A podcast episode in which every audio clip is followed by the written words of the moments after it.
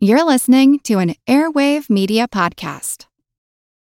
When you need mealtime inspiration, it's worth shopping Kroger, where you'll find over 30,000 mouthwatering choices that excite your inner foodie. And no matter what tasty choice you make, you'll enjoy our everyday low prices, plus extra ways to save, like digital coupons worth over $600 each week. You can also save up to $1 off per gallon at the pump with fuel points. More savings and more inspiring flavors make shopping Kroger worth it every time. Kroger, fresh for everyone. Fuel restrictions apply.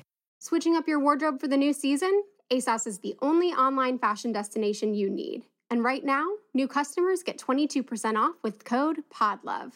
ASOS has more than 850 fashion brands, including exclusive labels ASOS Design and Topshop, plus legendary brands you know and love.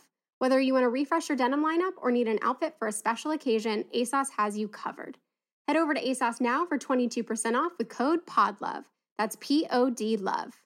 Offer ends September 28th. Terms apply. Visit ASOS.com to find out more. We're listening to the sounds of Junkanoo, an annual celebration in North Carolina that traces its roots from the Caribbean to West Africa. I'm Jim Metzner, and this is the Pulse of the Planet. Junkanoo is thought to have been brought to eastern North Carolina by slaves from Jamaica, but it's unlikely it started in the Caribbean.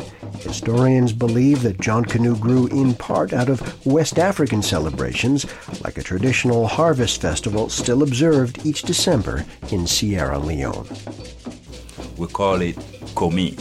The musicians and the dancers start from one place and usually ahead of this entourage coming down the street, you have the masquerade. Somebody is in a mask, and ahead of that person is the leader.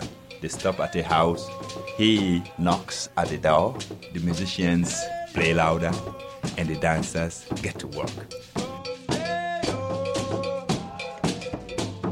Brima Moiwa is a storyteller and musician from Sierra Leone who lives in Durham, North Carolina.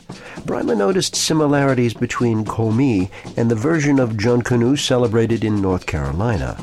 In both cases, the masquerade leader waits for a gift of money from the head of the household, and then he orders the dancers off the front steps and on to the next house. So in between houses, the music is not so intense at this time because you know you are walking and playing, but they are like still singing maybe the chorus of that song. So when they get to the next house, they start all over. We'll hear more about the John Junkanoo Festival in future programs.